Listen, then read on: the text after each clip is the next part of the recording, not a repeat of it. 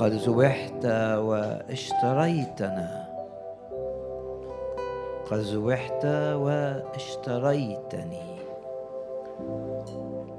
اعلن ايمانك انك انت ملكية الرب.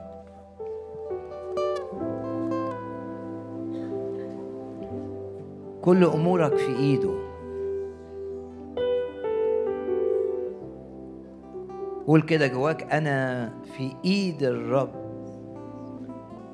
والرب بحسب النعمة الغنية انا في ايده لمجده، هيستخدمني لمجده، هيحفظني من كل شر.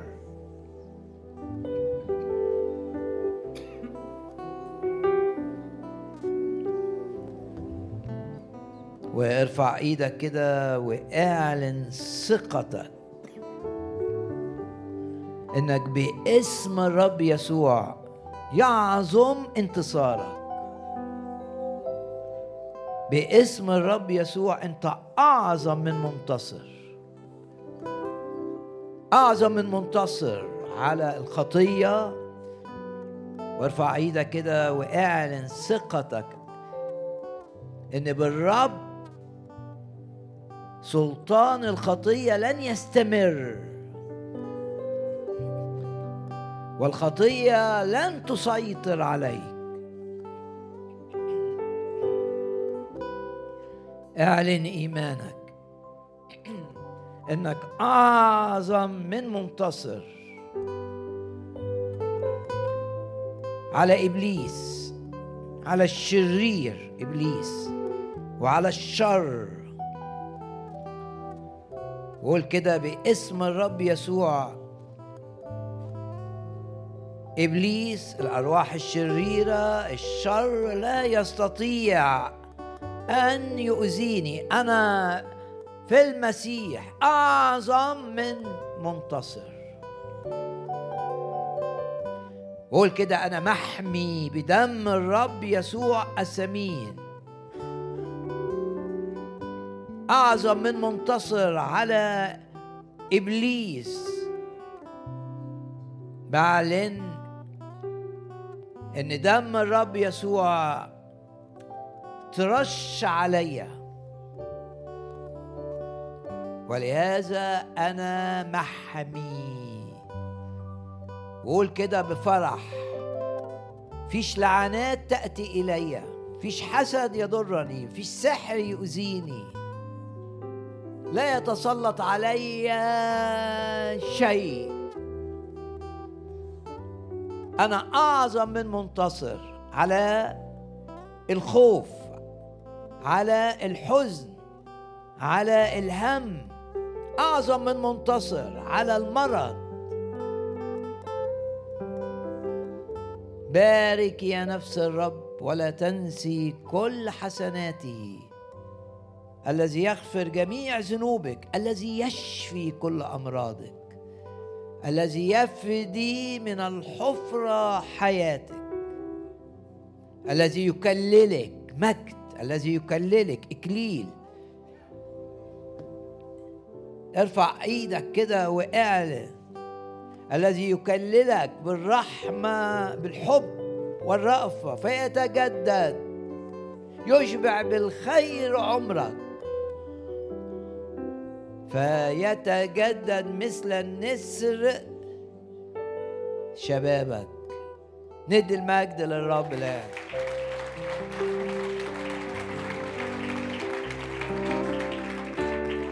ونعلن إيماننا نحن مع الرب نسير من قوة إلى قوة. مع الرب إحنا في الارتفاع، مع الرب نتغير من مجد إلى مجد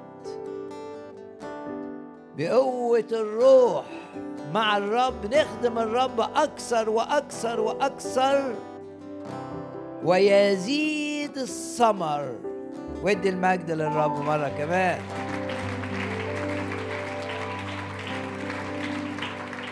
ننتعش جميعا بالروح القدس. ادي المجد للرب. انتعش انتعش انتعش.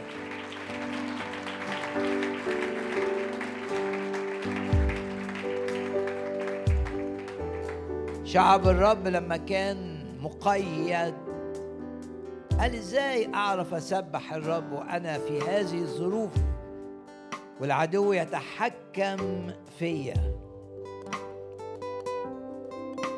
اعلن انك انت محرر باسم الرب يسوع، واعلن ان ميه الروح تيجي عليك، واعلن انك انت ليك الانتعاش بالروح القدس،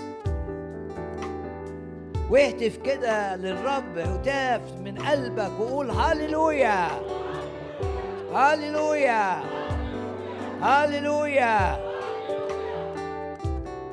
ونرعب مملكة الشيطان واحنا بنهتف للرب بكل قلوبنا. قلبي ولحمي يهتفان للإله الحي. اهتف كده بكل كيانك وارعب معايا مملكة إبليس.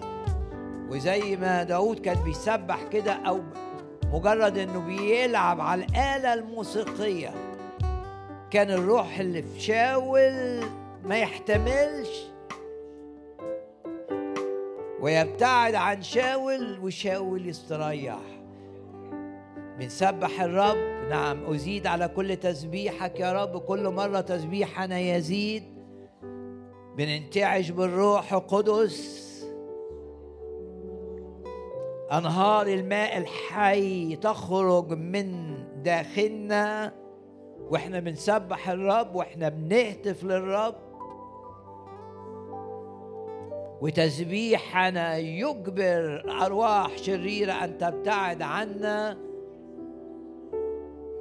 ونطلع من قمة إلى قمة. يقولك كده الرب يقيمني على المرتفعات العالية.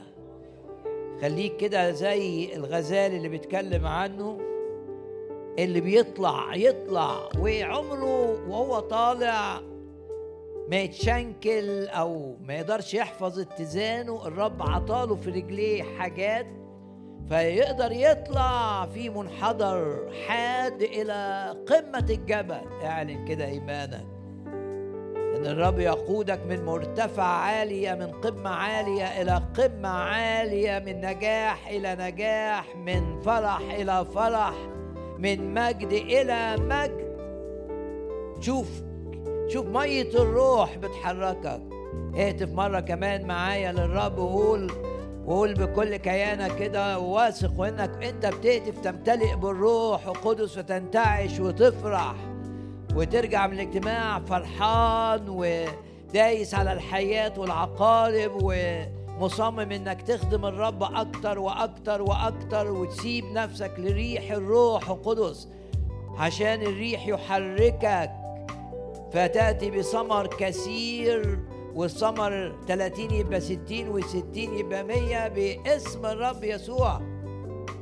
اهتف معايا بكل كيانك كده، واطرح الهم، واطرح الخوف عند رجليك، واطرح الماضي، واعلن دم يسوع بيغفر كل خطاياك، يطهرك من كل خطية. واهتف كده معايا، نعم، وهتاف يعظم الرب يسوع، وهتاف يجبر الأرواح الشريرة أن تبتعد سريعا. اهتف قول هاليلويا هاليلويا، قول هاليلويا، قول كده هاليلويا. جميع عظامي بتهتف للرب هاليلويا هاليلويا. اهتف هتاف مش اللي في باب المقيدين خلوا الآلات بتاعتهم علقوا القيصرات، لا، بتهتف بموسيقى ممسوحة وتعلن مجد الرب يسوع. اهتف للرب، اهتف للرب، قول هاليلويا هاليلويا هاليلويا.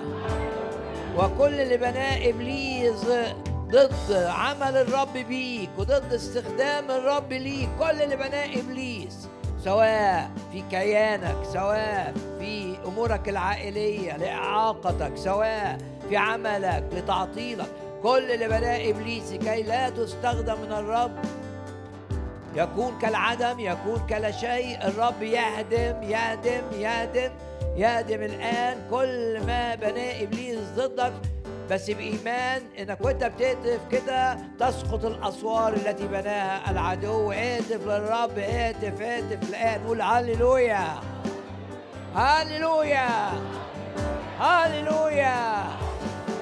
لا تسبحوا تسبيح المقيدين، تسبحوا الرب تسبيح المحررين بالروح القدس، الممسوحين بالروح.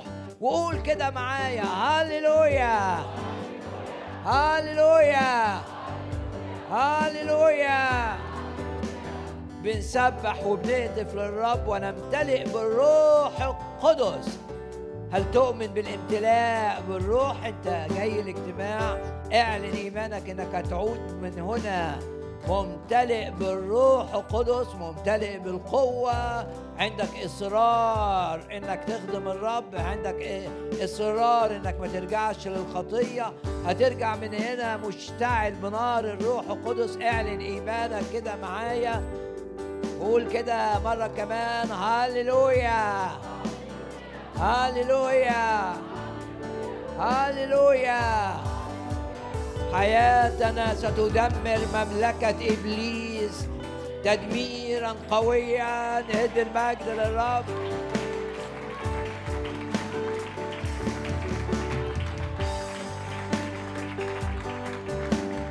وعد الرب عظيم لينا هذا العام، أنا أسير قدامك والهضاب أمهد وأكسر مصراعي النحاس. الضلف اللي مقفولة دي الرب يفتحها بقوة. قد المجد للرب. لا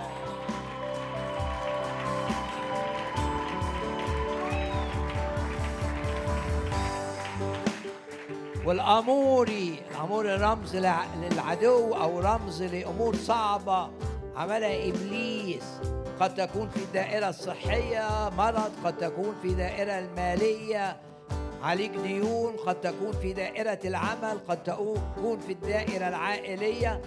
لكن الآية ارفع ايدك كده، اعلن الرب يسير أمامك ويبين الأموري يبين، وأنا قد أبدت من أمامهم الأموري مهما كان قويا بجذوره يقتل تلع وينتهي. وادي المجد للرب.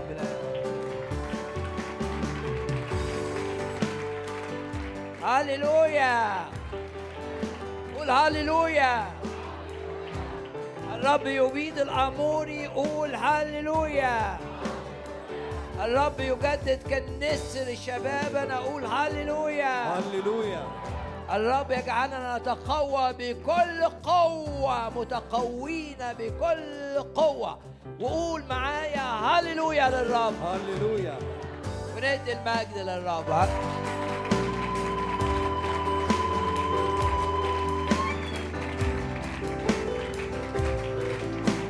خطايانا مغفورة بالدم، والدم أزال آثار الخطية.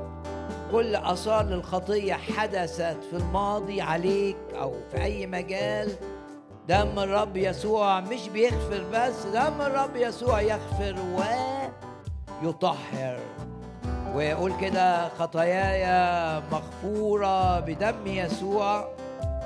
دم يسوع طهرني، طهر ضميري، طهر قلبي، طهر ذاكرتي، طهر تفكيري.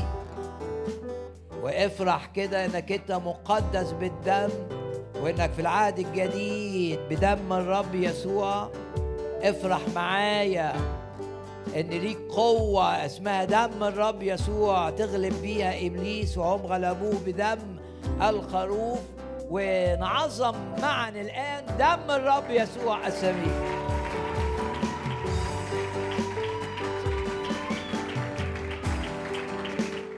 اوعى تخاف من اعمال شريره، اوعى تخاف من اعمال ساحر، اوعى تخاف من حسد، اوعى تخاف من تحرك للارواح الشريره، اوعى تخاف.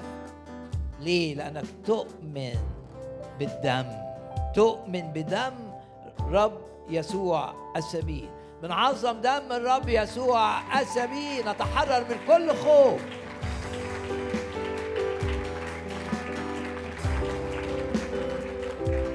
وبإيمان كده ارفع ايدك بإيمان وقول كده: كل أمر سيء، كل أذى اتعمل ضدي أيا كان، كل خطة شيطانية لإيذائي في أي دائرة في أي مجال، تكون بحسب الكلمة كلا شيء وكالعدم. والرب يحول أي لعنة جاي عليا إلى بركة. وارفع ايدك كده وقول: بركات بركات بركات في كل دوائر حياتي، أرى بركات أرى بركات أرى بركات أرى بركات. واهتف للرب مرة كمان، قول هاليلويا هاليلويا، ونعظم الدم الثمين. هاليلويا هاليلويا.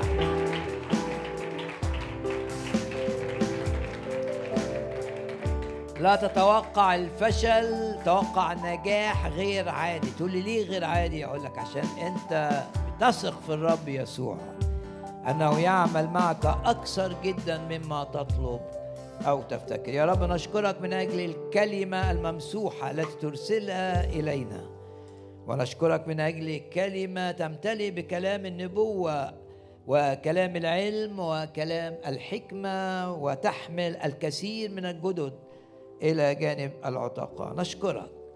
وارفع ايدك كده معايا، بنقيد كل نشاط شيطاني ضد أجسادنا يكون كالعدم.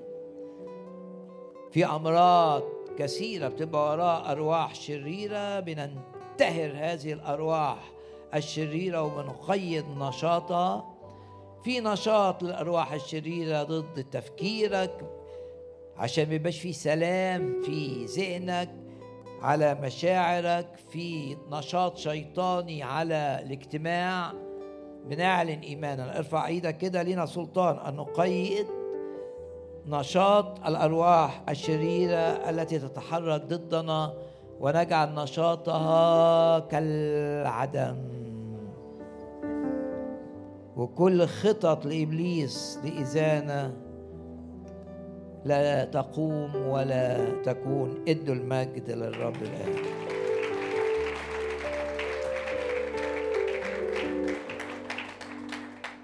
وسفر رعوس، وهو سفر صغير الحجم من 4 أصحاحات، لكن ناخد حاجة مشجعة من الرب لنا. تشجيع دايما من الرب، فلازم تبقى واثق ان الرب هو اللي بيرسل لك الكلمة المشجعة.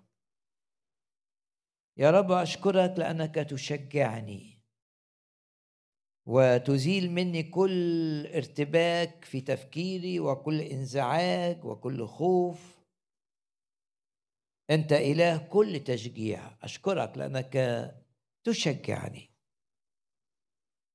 أيا كانت ظروفك وأيا كان اللي بيحصل في شغلك في بيتك. سمعت أخبار سيئة أيا كانت أمورك الصحية. الرب أعظم من كل هذا، وثق أن الرب يقودك من مجد إلى مجد ومن قوة إلى قوة، ويرد ما سلب منك. يعني ممكن تكون حاجات راحت منك، صحتك راحت منك، فلوسك راحت منك، ده مجالات أو أراضي فيها خدمة. والآية الشهيرة تقول: ورد داود الجميع كله يرجع. ابن من أولادك ذهب بعيدا يرجع، بنت من بناتك ذهبت بعيدا ترجع. بس اعلن إيمانك، قل أنت داود الحقيقي. ورد داود الجميع، الكبار والصغيرين وكل حاجة. بنعلن إيماننا أن الرب، لو حتى نفسك تعبانة الوقت تقولي أنا مضغوط يرد نفسك. داود قال كده يرد نفسي. ورد داود الحقيقي الجميع. بشجعك تغمض عينك كده دلوقتي أو تحني راسك وتشكر الرب. والشكر هو أحد طرق التعبير عن الإيمان. يعني لو مريض أشكر الرب من أجل شفائك، أنك تؤمن بأن الرب قال أنا هو الرب شافيك، لأنك بتؤمن يشفيك يسوع المسيح. تؤمن بهذه الكلمات، تؤمن بأن بجلدته بتاخد شفاء. عشان كده بشجعك تشكر الرب، لأن الشكر أحد وسائل التعبير عن الإيمان. والكتاب يقول آمنت لذلك تكلمت، ونوع من الكلام أن تكلم الرب وتشكره. لو بتخدم الرب أشكر الرب من أجل الثمر الكثير. ولو حاسس إنك إني الثمر قليل، أشكر الرب من أجل النهضة التي يصنعها بك. ولو في مشاكل في بيتك، أشكر الرب إنك سترى عمله واضحا ملحوظا ملموسا في الدائرة العائلية. ولو اتسلب منك فلوس بسبب أخطائك أو بسبب طمع فيك أو بسبب حتى الظروف الخارجية، أحيانا تبقى ظروف زي المجاعة اللي حصلت في أيام إبراهيم وإسحاق وأيام يعقوب كمان، ملوش أي مسؤولية في الظروف الصعبة اللي حدثت دي. ممكن تبقى أنت في ظروف صعبة مالكش ذنب فيها، لكن تستطيع أن تثق في الرب وتشكره إن في الظروف الصعبة سيتمجد الرب معك بكل وضوح. ونتذكر كلمات سفر أرميا لما قال الراجل اللي متكل على الرب يبقى زي الشجرة التي في زمن القحط، في زمن الجفاف، في زمن ما فيش الشجر كله ورقه يبس، لا تكف عن الإثمار. ليه؟ لأنها مش بتعتمد زي بقية الشجر على المطر فقط، ده عندها جذور واصلة لمية تحت. فأنت عندك جذور، قلبك كده مرتبط بالرب. اعلن إيمانك واشكر الرب بإيمان وبثقة إنه هيرد اللي فقدته، وإنه هيعوضك عن أيام تعبت فيها، عن أيام ما كنتش قادر تنام فيها، عن أيام المخاوف ضغطت على ذهنك والشكوك. ممكن تبقى اتحاربت فترة بشكوك، شك في الرب، شك في الناس، شك في العيلة. أعلن إيمانك بشكر. أشكرك يا رب، قوله كده، لأنك تزيل الشكوك تماماً، ولا أي شك كان في ذهني سوف ينجح أو سوف يتحقق. اشكر الرب دايما. والشكر تعبير عن الإيمان، تعبير. اشكر الرب كده إنه يهيمن على أحداثك، وإنه يقودك، وإنه يفدي من الحفرة حياتك، وإنه بيعاملك بالنعمة الغنية. لأن الشيطان يجي يقول لك أنت مش زي فلان، أنت مش زي فلان، أنت ده شوف حياته شكلها إيه وأنت حياتك شكلها إيه. أشكر الرب أنه يتعامل معنا زي ما تقول، بتقول رسالة أفسس، حسب غنى إيه نعمته. والنعمة معناها إيه؟ نعمة معناها عطايا ثمينة يعطيها الرب لمن لا يستحقها. أشكر الرب من أجل عطاياه العظيمة التي هيغرقك بيها إن جاز التعبير دون أن تكون مستحقا لها، لأن تمنها الدفع بالكامل، مش أنت اللي دفعته ولا أي إنسان دفعه، دفعه الرب يسوع لأنه أحبك، دفع ثمن تمتعك ببركات النعمة، دفع الثمن كاملا على الصليب. ادوا المجد للرب بحماس بقى.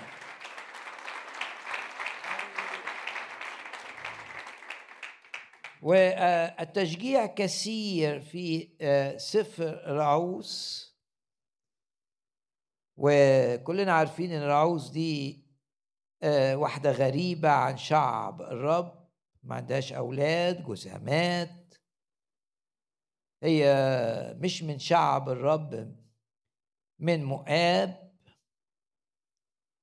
ويعني كل جذورها وثنية، يعني اتربت في تربية وثنية، يعني ممكن يبقى عندها قيود جاية من الطفولة، لأنها عاشت في جو عدم إيمان وجو عبادة غلط. وممكن تكون أنت برضو طالع من طفولتك حامل قيود وحامل عيوب في شخصيتك، وطالع كبرت عندك بسبب معاملات غلط في طفولتك، طالع عندك صغر نفس، طالع عندك ميل دائما انك تحل مشاكلك بالكذب بسبب او لاخر، بصفات مش كويسة في شخصيتك، طلعت خواف، طلعت شخص بيشيل الهم، طلعت مقيد بقى، تعرضت لاعتداءات جنسية في الطفولة، طلعت عندك عقد، شخص عنده طالع بسبب الطفولة عنده شذوذ، أيا كان أيا كان. بنرفع إيدينا عشان نعلن إن الرب يسوع اللي بنلجأ إليه، لأن رعوس برغم تربيتها وبرغم ماضيها لجأت إلى الرب. نعلن إيماننا أن لجوءنا إلى الرب يعالج كل أمور سيئة أتت إلينا وصارت فينا وصارت من شخصياتنا بسبب أمور مرينا بيها في الماضي، في حاجة تملكتك مش عارف إمتى في حياتك تملكك هذا الأمر، في حاجات شخصيتك ضعيفة، شخصيتك متلخبطة. بنعلن إيماننا، ارفع إيدك كده معايا، ما دي كلمة تشجيعية. بنعلن إيماننا أن الرب يسوع إذا أتيت إليه بقلبك وقلت له أنت المحرر الأعظم، زي ما أنت المخلص اللي عطتني الحياة الأبدية مجانا بسبب موتك من أجلي، أنت المحرر الأعظم اللي تخلصني من كل اللي حصل في حياتي من تدمير بسبب الطفولة أو بسبب أخطاء وخطايا سابقة لي. بنعلن إيماننا بالآية اللي في سفر أرميا، إذا الوعاء فسد، الرب مش بيرمي الوعاء رغم أنه لا قيمة له، ده فسد، لكن يصنع به وعاء آخر جديدا كما يحسن في عينيه. رعوس أتت إلى شعب الرب، أتت إلى الرب، ولهذا تغير كل شيء فيها. بنعلن إيماننا أن الرب يحرر من القيود الجنسية، بنعلن إيماننا أن الرب بيحرر من قيود الإدمان، بنعلن إيماننا أن الرب بيحرر من قيود التدخين، بنعلن إيماننا أن الرب بيحرر من صغر النفس، من الإحساس المستمر بالانحناء، بالإحساس المستمر بالعجز، من الإحساس المستمر بالفشل. بنعلن إيماننا أن الرب يفك القيود، وإذا كان إبليس نجح في أن يقيد أي إنسان في أي دائرة في أي مجال، فنتذكر معا المرأة اللي ربطها قيدها الشيطان 18 سنة، وسبب القيد ده انحناء في زهراء. أتى المحرر الأعظم الرب يسوع تقابل معه، قال لها إيه أنت تقعدي زي ما أنت كده؟ لا، مش ممكن تيجي للرب وتستمر كما أنت، مستحيل. في حد يجي للرب يسوع بقلبه وما يتغيرش، في حد يجي للرب يسوع بقلبه وما يتحررش، يبقى الحزن ضغط عليه. تيجي للرب تفرح، هو يفرحك. تيجي للرب يشيل منك الهم، يشيل منك الخوف، يشيل منك الانزعاج، ويقول لك سلامي أعطيك. الرب يسوع أي حد يجي للرب يتوقع أن يتغير. يبقى أنت بمخك مش مصدق أنك تتغير، والشيطان مش عايزك تصدق. تيجي تحضر الاجتماع هنا أو تسمع وعظة وتسمع الروح القدس بيقول لك لا ده اكاذيب، لا تقبل خبرا كاذبا، ده ابليس بيضحك عليك، ده ابليس بيقول لك انك مش هتتغير، ده ابليس بيقول لك القيد هيستمر. انما كلمه الرب ماذا تقول؟ كلمه الرب بتقول الخطيه لن تسيطر علينا، الحزن لن يسيطر علينا، الهم لن يسيطر علينا، سلام الرب يملانا. الكلمه تقول إن الرب يسوع أتى لكي عندك كسر جواك، أتى لكي يشفي القلوب المكسورة، وأتى الرب لكي يحرر المقيدين، وأتى الرب لكي يشفي المرضى.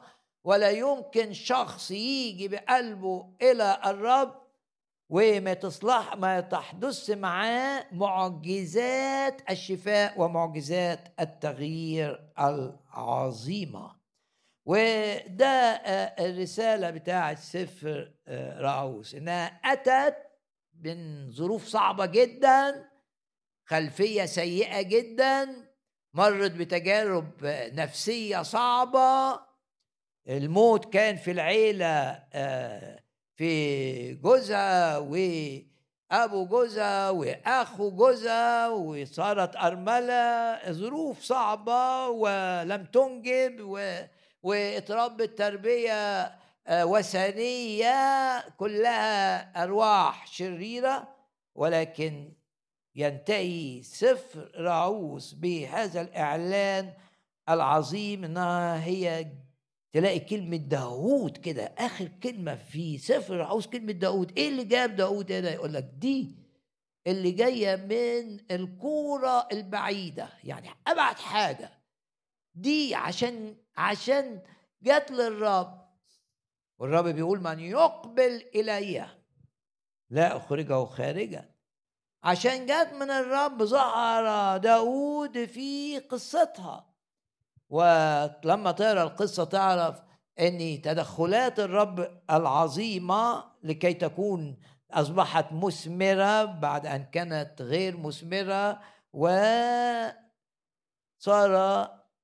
جدة لداود. وانتهى السفر بكلمة داود. الرب بيغير كل شخص يأتي إليه. ولما راحت بعض المشجعات في الأصحاح الثاني، هي عرفت الكلمة لما رجعت مع نعمة، سابت العبادة بتاعتها وسابت شعبها وذهبت معها إلى كنعان، إلى شعب الرب. فعرفة من الكتاب أو عرفة من الكلمة، وقالوا لها إني في تعليمات في الشريعة بتاعة الرب اللي كتبها، اللي عن طريق موسى في الناموس يعني، أو في الأسفار، إن الغريب والفقير والمسكين في أزمنة الحصاد يقدر يروح الحقل اللي فيه حصاد ويلم الحاجات اللي بتقع منهم من الحصادين على الارض يلمها وتبقى حقه. لما عرفت كده، شوفوا عندها تشجيع. لما تلاقي نفسك مش قادر تشتغل ونفسك مسدوده، قول كده بالرب بالرب، اطلع من الحاله النفسيه اللي انا فيها بالرب. الرب مش عايزك كسلان. وايات ضد الكسل كثيره في مثلا سفر الامثال. بس انت قايم من النوم مضغوط وكسلان تقول كده بالرب يعظم انتصاري، وتقول بالرب اصعد، وبالرب اقوم، وبالرب اعمل. وده اللي بتشوفه في راعوث، انها لا قالت مش يعني لازم تنتبه، مش حماتة نعمي اللي هي من شعب الرب هي اللي قالت لها روحي بقى انت غريبة ومن حقك وفقيرة، من حقك انك تروح الحقول اللي فيها حصاد ولمي بقى الحاجات. ده الرب عاطي، الشريعة بتقول كده، سيبوا الحاجات اللي تقع منكم للناس دي، روحي بقى اي حقل كده في حصاد. وهم لما وصلوا كان حصاد، يقول الكتاب بتاع الشعير، دخلوا بيت لحم في ابتداء حصاد الشعير. دي اخر آية من الاصحاح الاول. ما مش العرفة وصلها واحدة من شعب الرب هي اللي قالت لها، لا هي اللي قالت لنعمة، مش نعمة اللي قالت ليها. ما تستصغرش نفسك وضع في قلبك انك تبقى ناجح، وضع في قلبك لو ان الرب هيبارك الشغل اللي هتشتغله حتى لو بدايته صغيرة. ده سفر راعوث. انما تقول لا، الرب مش عايزني كسلان، والرب عايزني أعمل. وتقول لي ما أنا لو اشتغلت هيدوني إيه؟ مش هيدوني حاجة. أقول لك بس الكتاب بيعلمك إن من لا يعمل لا يأكل. بلاش الحسابات المنطقية اللي في ذهنك بتحسبها كده وبتقول ده أنا هصرف كتير عشان أروح أشتغل، طب وهرجع، طب هكسب قد إيه؟ لا، ابدأ ويقول للرب كده أنت تسير أمامي وأنت اللي بتنجح طريقي.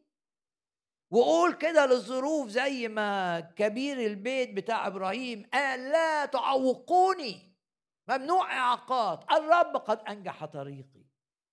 والقليل في البداية زي راعوث كده، ما هو ده مجد السفر ده، إن القليل لأنها ضد الكسل، لازم ضد انها تبقى حمل على حد، عايزه تعمل ما عندها فرصه تعمل، حتى لو اللي هتاخده قليل، ايه اللي هتجمعه من الارض. ولكن حينما تبدا مع الرب في امر صغير او في شغل قليل او في خدمه، تقول ايه الخدمه دي؟ اخدم 2 3، اخدم 2، اخدم 1، بس يكون في مشيئه الرب. ومع الوقت ما تقولش اصلهم منعني، اصلهم مش بياخدوا رايي، اصلهم ما تفكرش بهذه الطريقه. الشيطان دايما عايز اللي بيخدم الرب يقعد يفكر كده، دول بيعملوا كذا، كان الرسول يعملوا كذا، كان الرسول يعملوا كذا، كان الصح كذا. انت سيب نفسك للرب، شوف الرب عايزك انت تعمل ايه، مالكش دعوه باي حاجه. قول نصعد، شوف التعبير، نصعد، مش مهم 10 اللي راحوا معانا نتجسس الارض، مش لاقي غير 1 من 12 معايا، مش مهم. 10 مش معايا، مش مهم. 10 ضدنا، مش مهم. انا حاسس في قلبي ان الرب عايزني اخدم، خلاص اطلع واخدم، حتى لو معايا شخص واحد يساعدني، مش مهم، لكن الرب معي. والقليل مع الرب.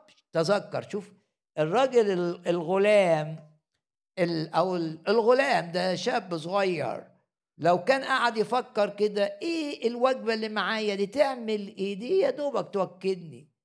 انما عنده ثقه في الرب لانه سمعه، لاني عارفه، لاني سمعه، راح قدم الوجبه بتاعته للرب.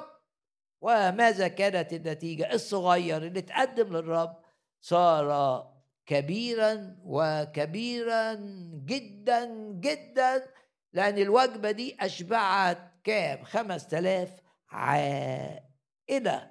القليل إن كان زي ما بيقول الكتاب إن كانت أولاك الحاجات الأولية صغيرة، شوف الرب هيبارك إزاي. وتعلم من سفر راعوث، كان ممكن راعوث ما تعملش حاجة، تقول ما حدش قال لي وتستسلم، لا، نصعد ونمتلكها، نصعد ونمتلكها، نصعد ونمتلكها، لأننا قادرون عليها. الرسالة الأولى التي ننتبه إليها إن راعوث يقول لك فقالت راعوث المؤابية. إيه ده الروح القدس عايز يركز على دي، إيه اللي تاريخها كله وحش واللي ما تعرفش حاجة كتير عن كلمة الرب، هي اللي قالت لنعمة، اللي تعرف الكلمة، اللي هي تربت في شعب الرب، هي اللي قالت. اوعى تستصغر نفسك، يمكن أول مرة تيجي اجتماع، يمكن أول مرة تفتح قلبك للرب، بس تصدق إن الرب هيستخدمك. اتحرك بالرب يحطه جوه قلبك، ولا تسمح لأحد أن يبردك أو يحبطك أو يكتمك. مادام الرب حط في داخلك تشدد وتشجع.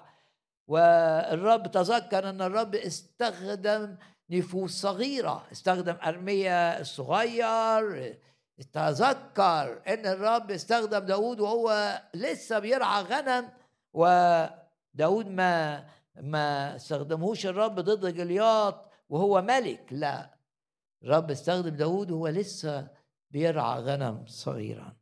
يا رب نشكرك ونباركك. انتبه معي إلى النقطة دي، إن مين كلم مين؟ فقالت راعوث المؤابية لنعمي دعيني أذهب إلى الحق. مش الشريعة بتقول كده؟ وألتقط اللي بيقع، سنابل وراء من أجد نعمة في عينيه. فذهبت وجاءت والتقطت في الحقل وراء الحصادين، آية 3. ودي برضو مشجعة جدا. ليه؟ لأن لما تتحرك كده وعايز تبقى مثمر، وعايز تبقى بركة لغيرك، ومش عايز تبقى حمل على حد، وعايز تبارك اللي حواليك، وعايز تشتغل عشان غيرك، لما يبقى ده الدافع جواك الرب سيقودك وانت ربما مش دريان. يعني ايه اللي خلى راعوث تروح الحته دي، الحقل ده بالذات؟ هي ما تعرفش ان الحقل ده صاحبه ده يعتبر من اللي ممكن يبقى ولي، لانه بس صحيح مش الولي الاول، ما تعرفش اي حاجه، لكن شوف الرب قادها إلى الحقل الصح. باسم الرب يسوع لكل شخص يريد أن يخدم الرب يقودك إلى الحقل الصح. باسم الرب يسوع يقودك إلى المكان الصح، يقودك إلى النفوس اللي ده توقيت الرب ليها أن تعرفه من خلالك. اعلن إيمانك إن الرب بيقودك مش أنت. هي راعوث تعرف الحقل ده بتاع مين ولا ده بتاع مين ولا لا، ما تعرفش حاجه، انما هي رايحه علشان السنابل اللي هتقع من الحصادين. يقول الكتاب ذهبت وجاءت والتقطت في الحقل، وبعدين التعبير فاتفق نصيبها. يعني ده النصيب بتاعها، انها تروح فين؟ في قطعه حقل لواحد اسمه بوعس، ده قريب جزع اللي مات، أو بلغة أخرى قريب نعمي. فاتفق نصيبه ايه اتفق ازاي؟ ده ايد الرب. وبشجعك اعلن ان الرب هو اللي بيتدخل في امورك، وهو لو انت بتشتغل هو اللي بيوديك للشغل الصح، وهو اللي بيعرفك على الناس الصح، ولو بتخدم هو اللي يوديك في الحقل الصح. اعلن ايمانك انك مش صدفة انك تقرأ معي هذه الآيات اللي في رعوس الأصحاح الثاني. بشجعك تغمض عينك كده وتقول يا رب أشكرك وأباركك لأنك بتشيل مني الكسل، تفتح شهيتي. لو طالب بتدرس للدراسة حتى لو صعبة، بتفتح شهيتي للشغل حتى لو العائد قليل. والمؤمن هذه نقطة هامة في موضوع العمل. وتذكرت الآن كلمات الرسول بولس.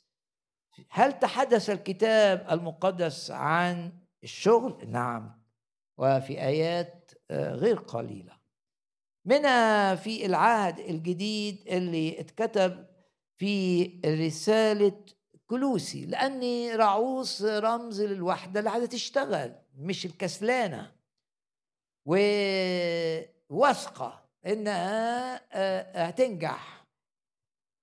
وهنا في الأصحاح الثالث كان بيكلم ناس بتشتغل شغل العبيد. العبيد كان الشغل ده كان موجود في أيام الرسول بولس، شغل يعني هو ملك سيد عشان يشتغل في بيته بياخد من السيد بتاعه الأجر. فبيقول لهم اخدموا، أو يعني اعملوا لا بخدمة العين. ويشرح يعني ايه بخدمة العين. يعني لو انت في شغلك مش مهم صاحب العمل يكون شايفك وانت بتشتغل. ليه؟ لانك انت مش بتخدم خدمة العين. ما بتخدم ايه؟ لا بخدمة العين كمن يرضي الناس. طب ما انا بشتغل ليه؟ لا، يقول لك بل ببساطة القلب، لانك ايه؟ بتخدم الرب، خائفين الرب. يبقى مش اللي بيحركني خوف ان انا اخد جزء، ولا خوف ان المدير بتاعي يكتب فيا تقرير مش كويس. لا لا لا لا، المؤمن بياخد شغله من ايد الرب. لازم ده يبقى ايمانك، ان اي حاجه بتعملها لازم تاخدها من ايد الرب. وانت رايح شغلك كده الصبح ترفع قلبك كده للرب تقول له اشكرك لاني كل حاجه هعملها هتبقى من ايدك، وهعملها بيك بقوه منك ولمجدك. معرفش ازاي اللي انا بعمله ده هيجيب المجد ليك، لكن عندي ثقه مبنيه على اللي بقراه في رساله كلوسي عن الشغل. وكان بيتكلم عن شغل العبيد، فقال لهم كل ما فعلتم فاعملوا، كل ما فعلتم في الشغل فاعملوا من القلب. ليه؟ كما للرب، لأن الرب هو اللي سمح إنك تشتغل هنا. خد شغلك من إيد الرب.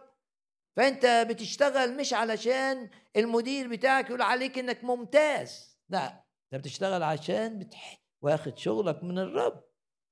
دي رؤية المؤمن في رسالة كلوسي. كل ما فعلتم فاعملوا من القلب كما للرب. باسم الرب يسوع الذهن يتجدد. يعني ايه يتجدد؟ الافكار الغلط تشال. شغلك ده لمين؟ ده للرب. هل انت مدرك انك بتشتغل للرب؟ تقول ايه علاقة الرب بالمدرسة اللي انا بدرس فيها؟ علاقة الرب بالمصنع اللي انا بشتغل فيه؟ اقول لك لانك لازم تؤمن ان حياتك كلها ملك الرب. ولما تقول يا رب أنا مش عايز أشتغل إلا في شغلة من إيدك، وما دام سمحت إن أنا أشتغل هنا يبقى ده منك أنت. ومش مهم ان يقولوا لي شغلك حلو او يقولوا لي متشكر، المهم انت تبقى عينك على الرب. كل ما فعلتم فاعملوا من القلب كما للرب ليس للناس، عالمين انكم من الرب ستأخذون جزاء او مكافأة الميراث. اذن أنا لما باخد المكافأة بتاعتي أو المرتب بتاعي أو حقوقي باخدها من المصلحة دي؟ لا. باخدها من الوزارة دي؟ لا. باخدها من التجارة دي؟ لا. أنا باخدها من الرب. عالمين أنكم من الرب ستأخذون جزاء الميراث. طب افترض أنهم بيظلموني، يقول لك هنا أما الظالم ده للرب بقى، مالكش دعوة، انت اشتغل للرب وخد المكافأة بتاعتك من ايد الرب، واي فلوس تجيلك قول دي من الرب.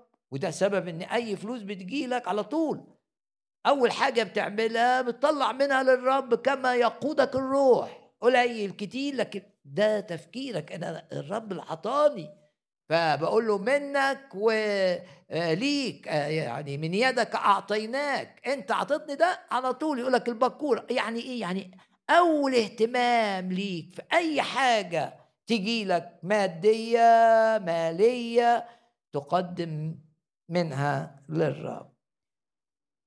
اما الظالم بقى اللي بيظلمك ده سينال ما ظلم به. رؤية لأعمالنا تخليك تروح العمل وأنت شايف الرب قدامك، أنت مش رايح علشان يقولوا لك كذا ولا يعملوا لك كذا ولا.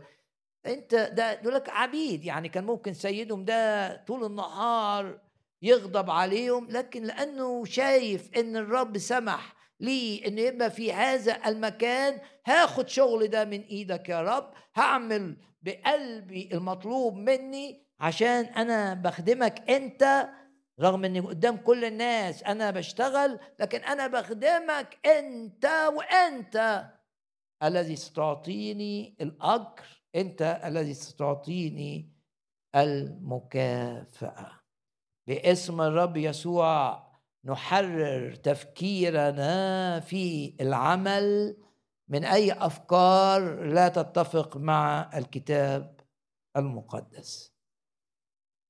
أرجع للأصحاح الثاني من السفر الجميل اللي بيتكلم عن الرب يسوع بكل وضوح، سفر راعوث. وحلو إن يبقى سفر من أسفار الكتاب المقدس باسم واحدة جنسيتها مؤابية، فيها نعمة، نعمة غير عادية. ليك مكان عند الرب مهما كانت خلفيتك، ما تشعرش انك اقل علشان انت من خلفية معينة او جاي من عائلات معينة، اوعى تشعر بانك قليل، لا انت في المسيح، شوف نفسك كده في المسيح، انت ملك في المسيح، وانت في المسيح جالس فوق، اجلسنا معه في السماويات. شوف نفسك في المسيح، ما تستسلمش لأي أفكار. وشيطان كتير يحاول يقول للشخص أصل أنت عيلتك صغيرة، أصل أنت جاي مش عارف منين، أصل أنت كذا. بص كده وارفض أفكار الشفقة على النفس، وارفع رأسك كده، الرب مجدي ورافع رأسي، لا للانحناء النفسي بسبب ان عيلتي صغيرة ولا بسبب ان الخلفية كذا. نعم انا بالرب يسوع يعظم انتصاري، وانا بالرب يسوع في الارتفاع، وانا بالرب يسوع ادوس على الحيات والعقارب، وانا بالرب يسوع ملك.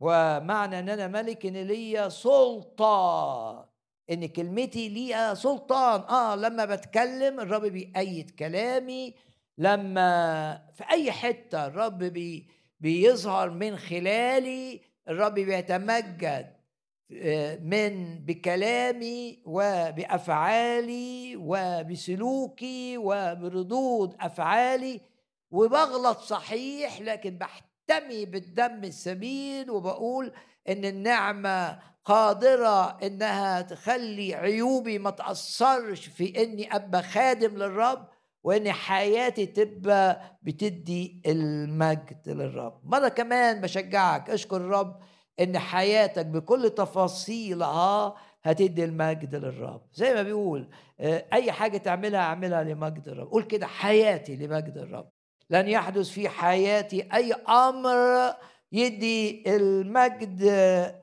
لإبليس، كل ما يحدث في حياتي سيكون لمجده.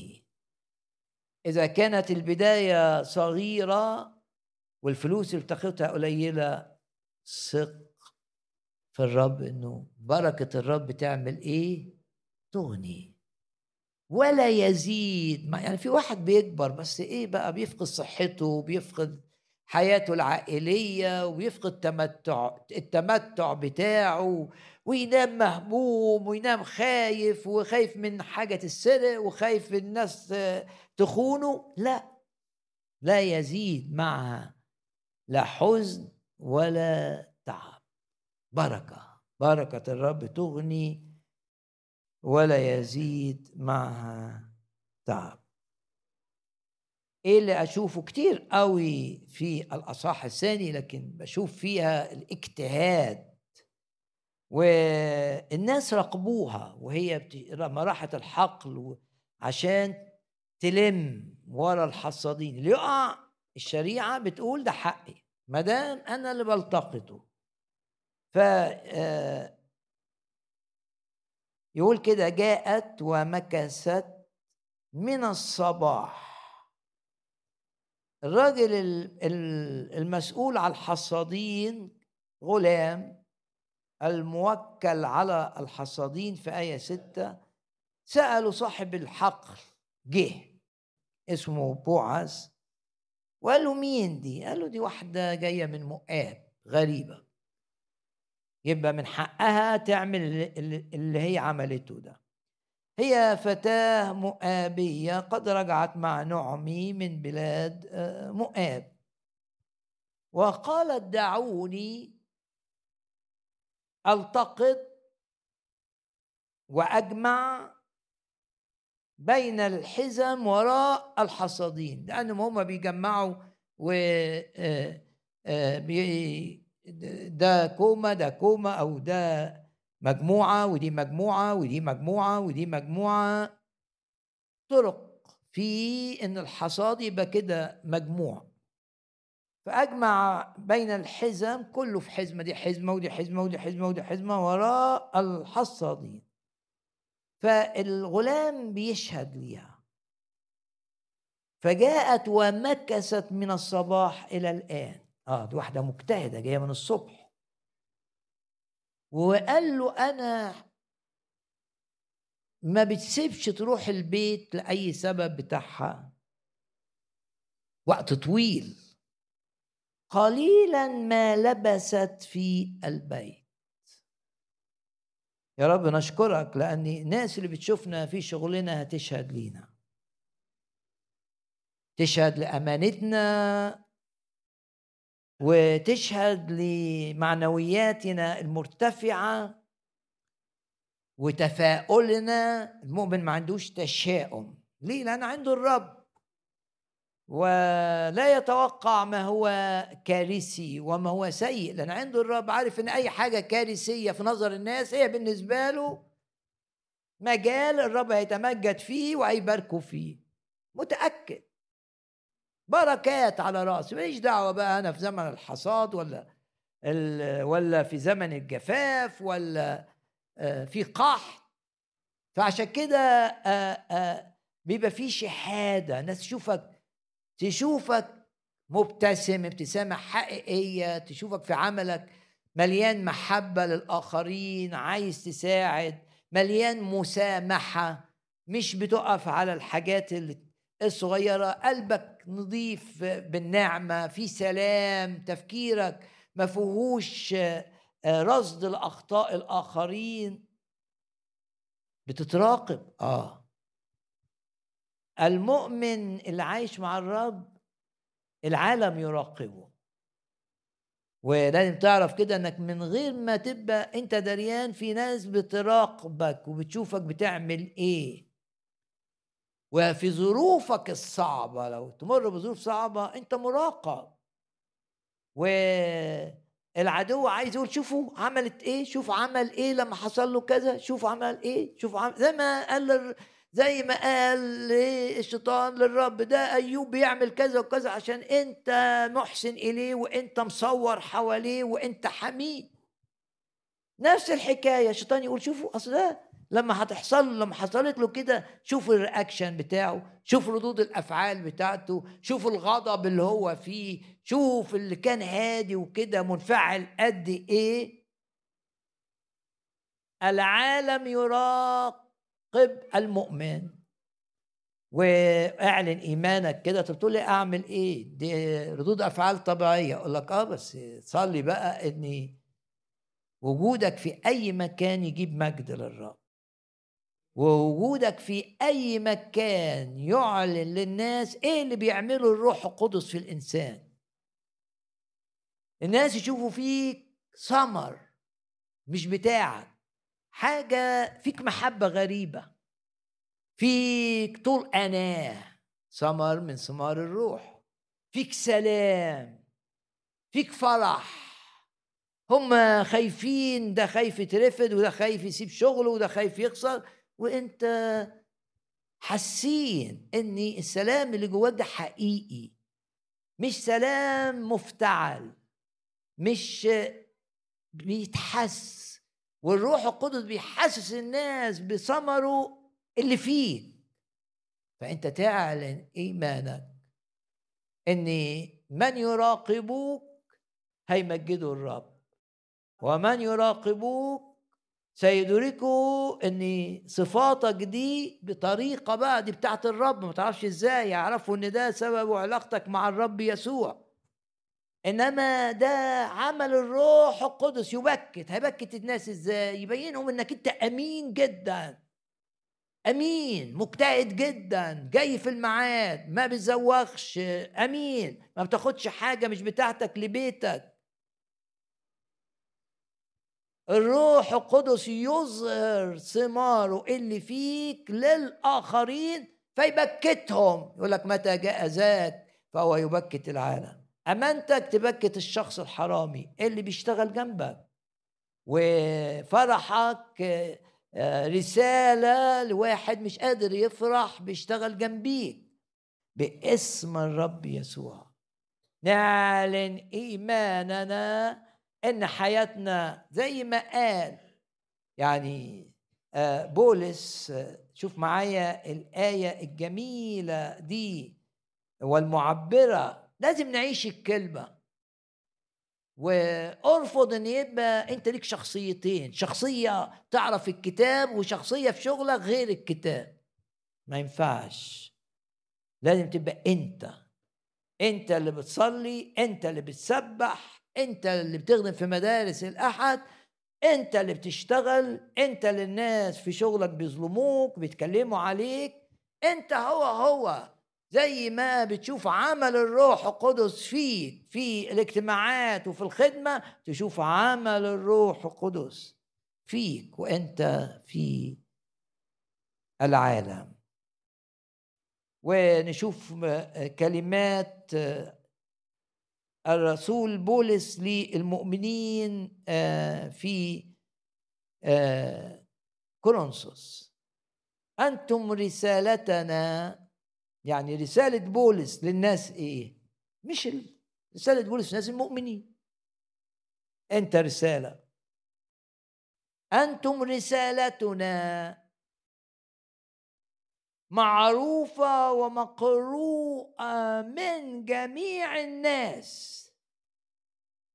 اعلن ايمانك. تقول لي ازاي الناس هتربط بين وازاي الناس مش هتستغلني وتقول ده اصله طيب زياده؟ عشان في عمل للروح القدس، في عمل. الرب قال انا اسير قدامك هو انت رايح تشتغل لوحدك كده؟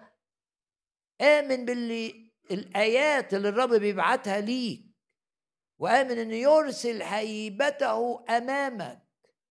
وهنا يقول ظاهرين انكم، مش رسالتنا انا بس، بولس بعتهم يعني تلمستهم او جبتهم للمسيح، بقي الرساله بتاعتي اللي هتوصل للحته دي والحته دي، لان ده يروح يشتغل هنا وده يروح يشتغل هنا. انتم رسالتنا معروفه ومقروءه من جميع الناس، ظاهرين انكم رساله المسيح. وانت اتكتبت ازاي رساله؟ يقول لك مكتوبه لا بحبر بل بالروح القدس، بروح الله الحي، الناس تشوف المسيح فيك. ونرفع ايدينا كده نعلن ايماننا ان احنا في كل دوائر حياتنا بلا استثناء، مع صاحب العمل الظالم ومع مدير المصنع اللطيف، سواء ده مع ده مع ده، أنا الروح القدس هيستخدمني رسالة مقروءة من ده ومن ده ومن ده، مؤيد بالرب. هيبة الرب تسبقني والرب سيتمجد في عملي. رسالة واضحة. شوف الغلام، هي رعوس مش واخده بالها، واحد بيراقبها. قال عنها ايه؟ اعلن ايمانك ان الناس اللي بتراقبك لن ترصد الا الامور التي تمجد الرب يسوع. شوفوا فيك محبه، شوفوا فيك غفران، ده عملوا فيه كذا، ازاي هو بيعمل كذا؟ ازاي مش متضايق؟ اعلن ايمانك. ما انت عشان تعيش ده لازم تصلي بإيمان، إنك ما تبقاش عندك شخصيتين، شخصية المتدين لما بتيجي اجتماعات، وشخصية الإنسان الطبيعي العالمي اللي بيتعامل في العالم. وأرجع لرعوس والأصحاح الثاني، عندنا إن المجيء إلى الرب يغير كل حاجة. رسالة عظيمة جدا أن المجيء إلى الرب غير حياة رعوس. 2، الرب يقودنا حتى وأنا مش شايف. يعني كان يقودها الرب وهي مش ملاحظة أن الرب بيقودها. أنت تبقى عندك إيمان أن الرب بيقفل بيبان ويفتح بيبان عشان يحفظك في مشيئته، زي ما قادها كده أنها تروح للحقل اللي مسؤول أو صاحبه بوعز، اللي هيبقى ليه دور عظيم في حياة رعوس. لو مقبل على خطوة في شغلك، لو مقبل على سفر، بشجعك أنك تغمض عينك كده وتعلن إيمانك أن الرب هيقودك، ما تخافش حتى لو مش فاهم. أكيد رعوس لما راحت الحقل ده مش فاهمة أي حاجة، إنما بعد كده هتشوف ان الرب كان في كل خطوة وفي كل مكان. يا رب اشكرك لاني انت اللي بتنقلنا، وانت اللي بتودينا الشغل، وانت اللي بتحدد نعيش فين، وانت اللي بتحدد بنخدم فين. ولكل خادم ثق ان الرب سيحركك الى الحق اللي منه لكي تثمر ثمر 100 ضعف لمجد الرب. أجاب الغلام لما هو سأله مين الفتاة دي، قال له دي فتاة مجتهدة جدا. ليه؟ جاءت، ما ممكن تيجي في أي وقت، هي من حقها تيجي في أي وقت تلقط اللي واقع، لكن هي مجتهدة. جاءت ومكثت من الصباح، هي معانا من الصبح إلى الآن. وبعدين لما كانت بتروح البيت قليل، تقعد قليل في البيت. قليلا ما لبثت في البيت.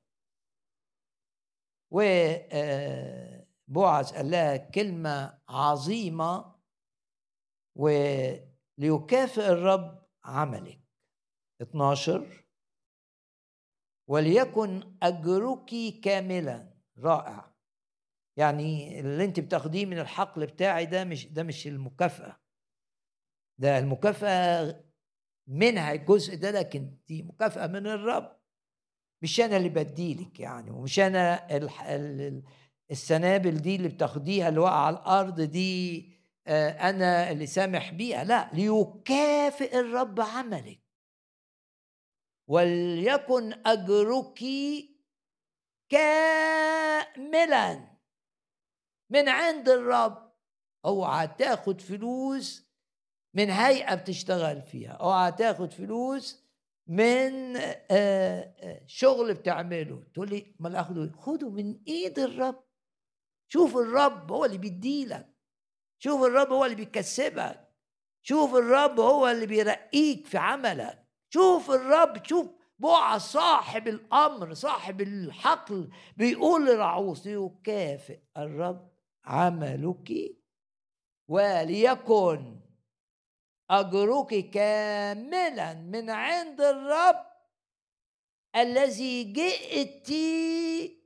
جميلة الآية دي جدا جدا جدا. لكي تحتمي تحت جناحيه، يبقى بركة مع إيه؟ مع حماية. لكي تحتمي تحت جناحيه. غمض عينك كده وشوف الرب شجعك بإيه في الجزء التشجيعي، ويشجعك إنك قبل ما تنام تقرأ أصحاح الجزء الأولاني من رعوص 2، وهتلاقي إزاي بيعلمك الاجتهاد. والاجتهاد في العهد الجديد يقول لك مجتهدين انك تبقوا ضد الانقسامات، مجتهدين ان تحفظوا وحدانية الروح. الوحدة بين المؤمنين عايزة اجتهاد. نعم، باذلين غير متكاسلين في الاجتهاد. شوف الآية، مفيش كسل. وأختم الجزء التشجيعي ده بالآية العظيمة.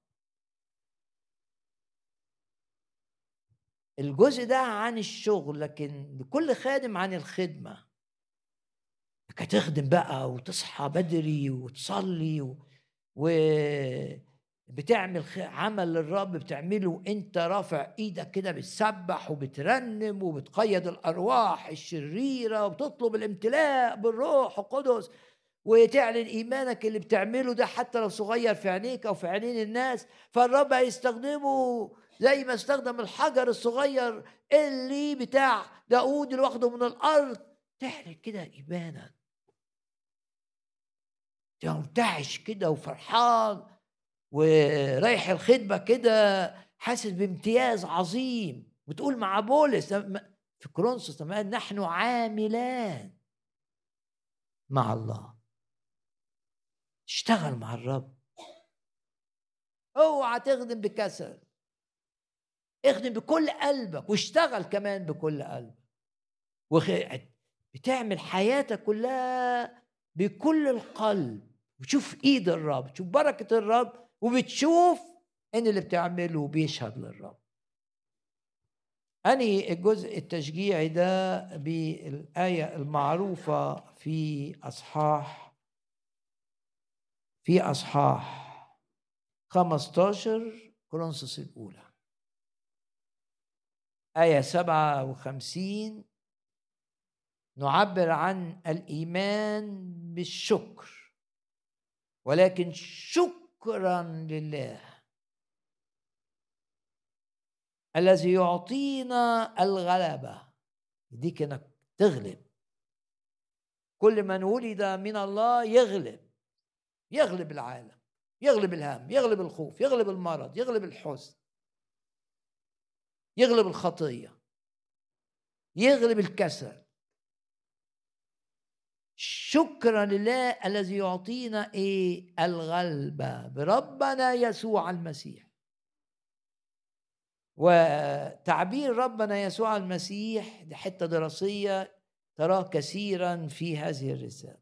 هو رب وانا خاضع ليه، وهو يسوع اللي خلصني واعطاني الحياة الأبدية، وهو المسيح الملك الذي مسحني لخدمة المجد. ربنا يسوع المسيح. إذن يا إخوتي الأحباء، كونوا راسخين غير متزعزعين. أنا يهمني اللي جاي بقى في الآية، مكسرين. هل أنت مكسر في عمل الرب؟ مكسرين باسم الرب يسوع. الكلمات دي تزيدك اصرار انك عايز تخدم الرب اكتر واكتر، وهتصلي اكتر. تقول لي ما عنديش فرصه اخدم يا رب.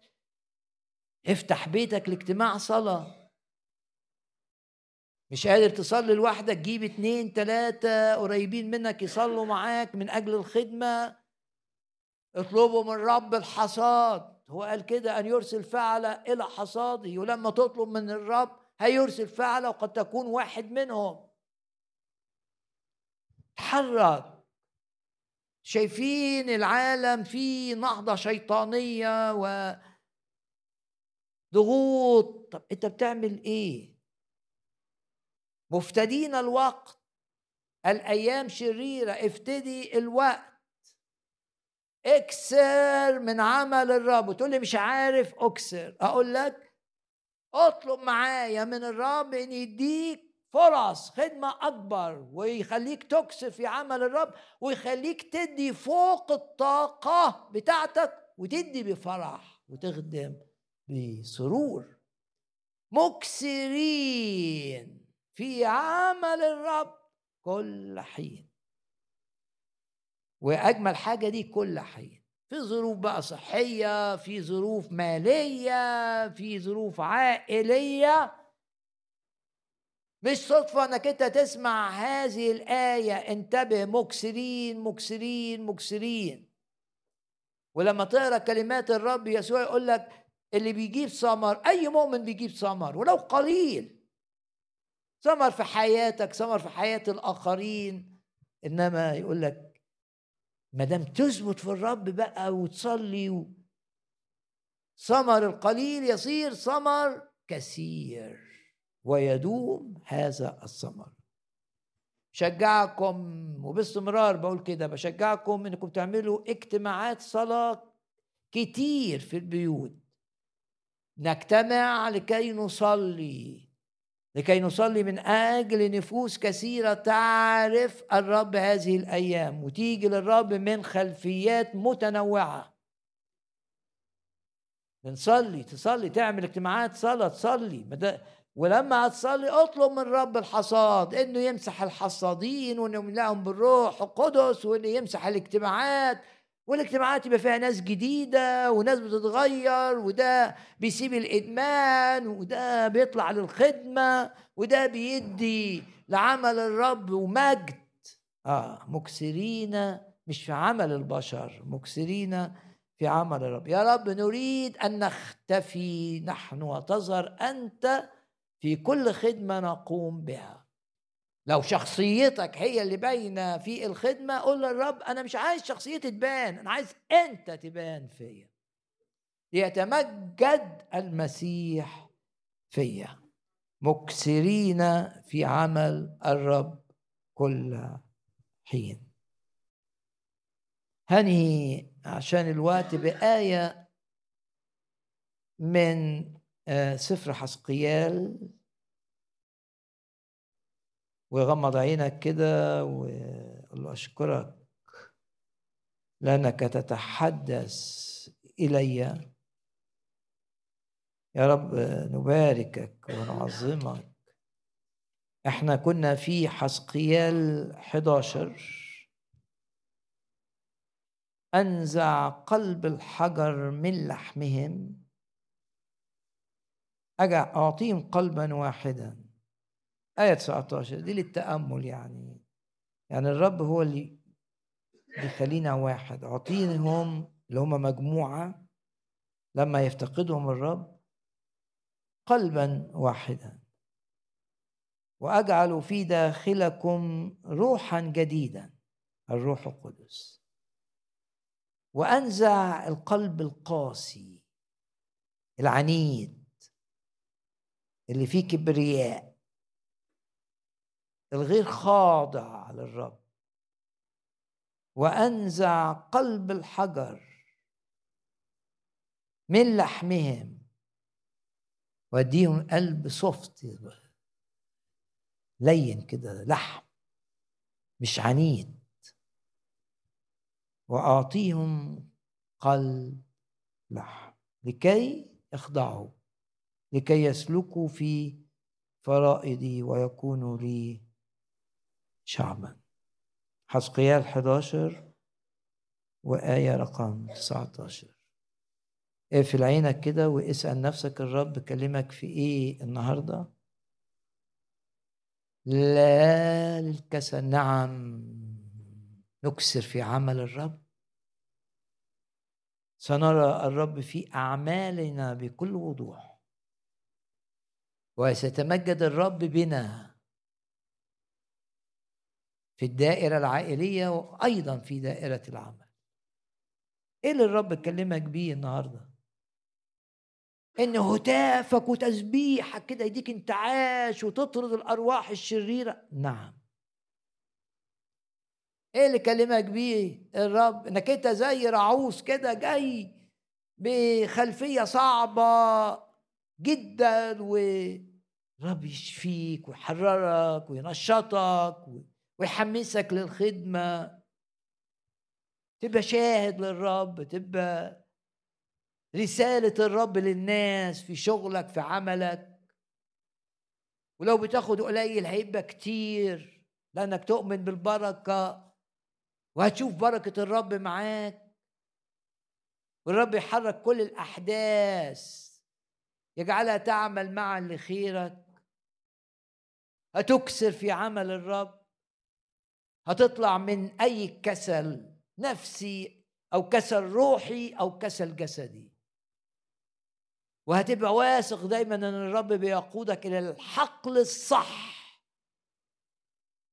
إلى المكان الصح المناسب ليك، والرب هيديك هيجمعك مع ناس تخدم معاهم تصلي معاهم، وبيتك يبقى أو صدقاتك تبقى لمجد الرب، ومش هتضيع وقتك بقى في مناقشات لأنك شايف الرب عايز منك إيه، وبكل إخلاص من القلب عايز تخدم الرب ومش عايز ترضي الناس. تحرر من إرضاء الناس، وتحرر من إنك تتأثر بمعاملات الناس. ده مش قصد الرب، قصد الرب إنك تبقى معاه مليان سلام ومليان فرح ومنتصر وحكيم من الرب، والرب بيديك فما وحكمة وتمييز للأمور باسم الرب يسوع. لن نعود من هذا الاجتماع كما أتينا. كل اللي بيجي للرب ينال، لو هو خاطي ينال الخلاص، لو هو مقيد يتحرر، لو هو مريض الرب يبدأ ويعمل فيه لكي يشفى شفاء كاملا لمجد الرب. نقف جميعا في محضر الرب الآن.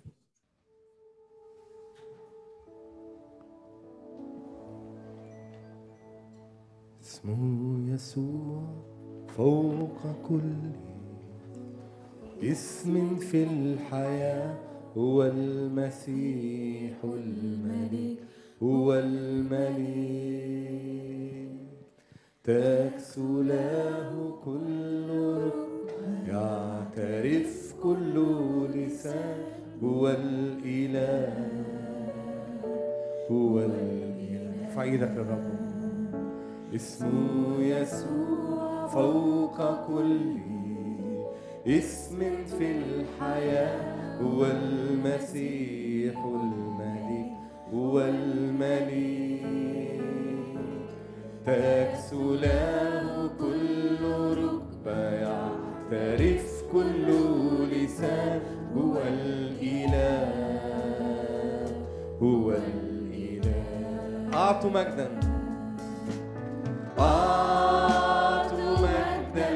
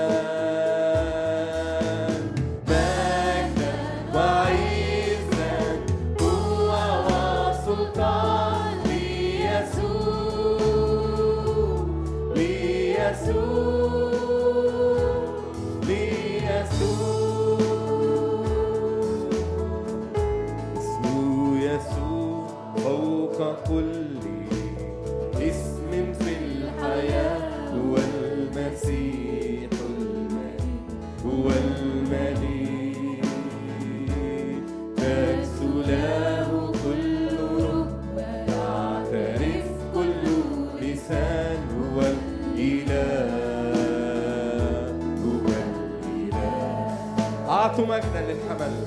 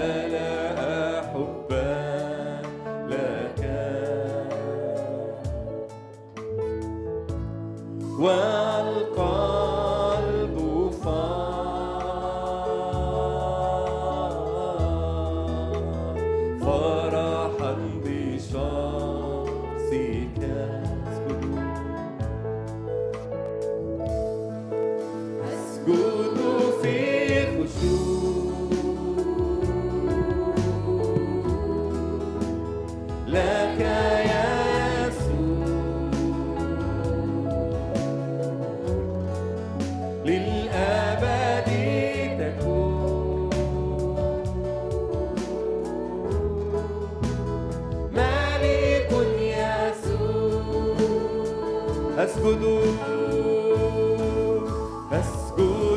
في خشوع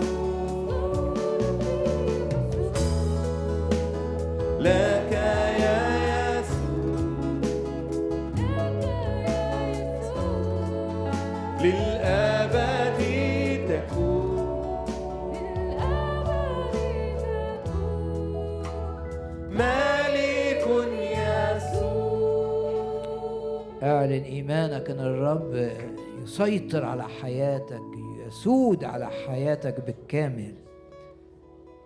قول يا رب في يدك أوقاتي وفي يدك أجالي، وأنت تقودني وتحفظني في مشيئتك، تسيك حولي كل آلة صورت اتعملت لإيذائي لا تنجح، وتسيطر على الأحداث وتسيطر على الأشخاص وعلى الذين هم في منصب. قلب الملك في يدك كجداول مياه، تحركها كما تشاء. يا رب أشكرك لأنك تسيطر على كل الأحداث وعلى كل الأشخاص من أجلنا، من أجل سلامتنا، من أجل حفظنا في مشيئتك، ومن أجل استخدامك لنا استخدامات غير عادية أكثر من أي وقت مضى. اعلن إيمانك إن الرب يفتح ليك أبواب للثمر 100 ضعف، متقوين بكل قوة. مكتوب ولما صلوا امتلأ الجميع بالروح القدس. نمتلئ بالروح القدس، روح القوة، روح الحكمة، روح مخافة الرب، ونمتلك فرح الروح وسلام الروح ومحبة الروح، ونرعب إبليس. يا رب أشكرك أنك أبدت من أمامنا الأموري. أشكرك وأباركك وأعظمك. تحول اللعنة إلى بركة، تقفل بيبان وتفتح بيبان عشان نبقى في مشيئتك نافعين لك. مكتوب الجسد للرب، الرب للجسد، أجسادنا لخدمة الرب، مش للخطية، مش للضعف، للقوة، لقوة الروح. والرب لأجسادنا لكي يستخدم حياتنا الجسدية. نحن رسالة المسيح، هللويا. وعمل الروح يظهر في حياتنا في كل الظروف، مكسرين في عمل الرب كل حين. ناخد قوة لكي نكسر في عمل الرب. قل للرب حياتي لمجدك، أنت مسيطر على كل حاجة، أنت مسيطر تجعل كل الأشياء تعمل لمجدك ولخيري. حركني، ارسلني. قل للرب ها أنا ذا، زي ما هي قال له ها أنا ذا فارسلني. نطق المرتفعات باسم الرب يسوع، نمتلك المرتفعات. هاللويا. يا رب أشكرك لأنه مكتوب الرب نوري وخلاصي، لا للخوف ممن أخاف. الرب حصن حياتي، أنت حمايتي من أرتعب، لا للرعب، لا للخوف، لا للحزن، لا للهم، لأن الرب يعتني بكل أمورنا. كل أمورك الرب بيعتني بها.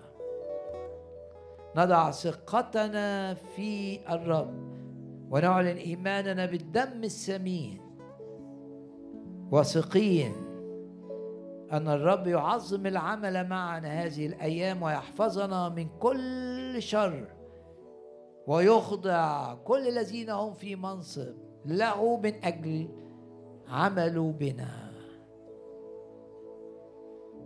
رب يتمجد معاك في ظروفك، وفي ظروفك عمل الرب معاك هيدي مجد ليه. اعلن ايمانك، واعلن ايمانك ان مفيش حاجه هتحصل تشجع، مفيش حاجه هتحصل في حياتك تشجع الشيطان ولا تحقق مقاصد الشيطان. انت للرب، قول انا للرب، زي ما دبوره قالت، قول الرب سلطني جعلني اسيطر على الاحداث والظروف لمجده. الرب سلطني على الجبابره. لا تنسى كلمات الرب العظيمه، انا اسير قدامك. هيفتح قدامك الابواب المقفوله، هتتفتح باسم الرب يسوع، ويعطيك ذخائر الظلمه. سيفاجئك الرب بمعاملات عظيمه وببركات مذهله. اشكر الرب الان، واقف للرب وقول معايا هاليلويا هاليلويا هاليلويا هاليلويا. اعظم من منتصرين. هاليلويا. ودي الترنيمه الاخيره في الاجتماع.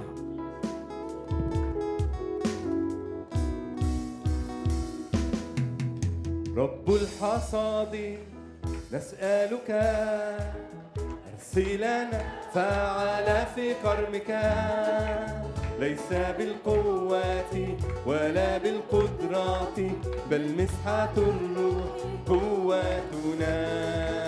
رب الحصاد نسألك، أرسلنا فعلا في كرمك، ليس بالقوة ولا بالقدرات بل مسحة الروح قوتنا. الآلف والياء سوف تبقى لنا، توسع أبواب قد فتحتها، تتسع بكل تفهمنا، فتجري كل الأمم لجودك. الآلف والياء سوف تبقى لنا، توسع أبواب قد فتحتها، تتسع بكل تفهمنا، فتجري كل الأمم. رسالة نكون دائما، رسالة نكون يقرأها الجميع، أنت الطريق والحق والحياة، الأحزان حمل والأسقى ما شافيت، أولت كل رماد لجمال. رسالة نكون يقرأها الجميع، أنت الطريق والحق والحياة، الأحزان حمل والأسقى ما شافيت، أولت كل رماد لجمال. نسبح اسمك ما دمنا في الحياة، وننطق بملكك يا ابن الله، نسمع كل الأرض والسماء، فتجري كل الأمم لجودك. نسبح اسمك ما دمنا في الحياة، وننطق بملكك يا ابن الله، نسمع كل الأرض والسماء، فتجري كل الأمم. رب الحصاد تاني، رب الحصاد نسألك، أرسلنا فعلا في كرمك، ليس بالقوة ولا بالقدرات بل مسحة الروح قوتنا. رب الحصاد أسألك، أرسلنا فعلا في كرمك، ليس بالقوة ولا بالقدرات بل مسحة الروح قوتنا. الآلف والياء سوف تبقى لنا، توسع أبواب قد فتحتها، تتسع بكل تفهمنا، فتجري كل الأمم لجودك. الآلف تختلف واليأس سوف تبقى لنا. توسع أبوابك قد فتحتها، تتسع بك كل تهمنا، فتجري كل الأمم لجودك. رسالة نكون يقرأها الجميع، أنت الطريق والحق والحياة. الأحزان حمل والأسقى ما شافيت، حولت كل رماد لجمال. رسالة نكون يقرأها الجميع، أنت الطريق والحق والحياة. الأحزان حمل والأسقى ما شافيت، حولت كل رماد. رسالة تاني ردت معايا، رسالة نكون يقرأها الجميع، أنت الطريق والحق والحياة. الأحزان حمل والأسقى ما شافيت، حولت كل رماد. رسالة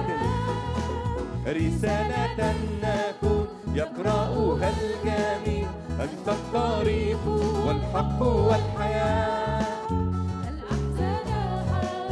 والأسقى ما شافيت، حولت كل رماد لجمال. نسبح اسمك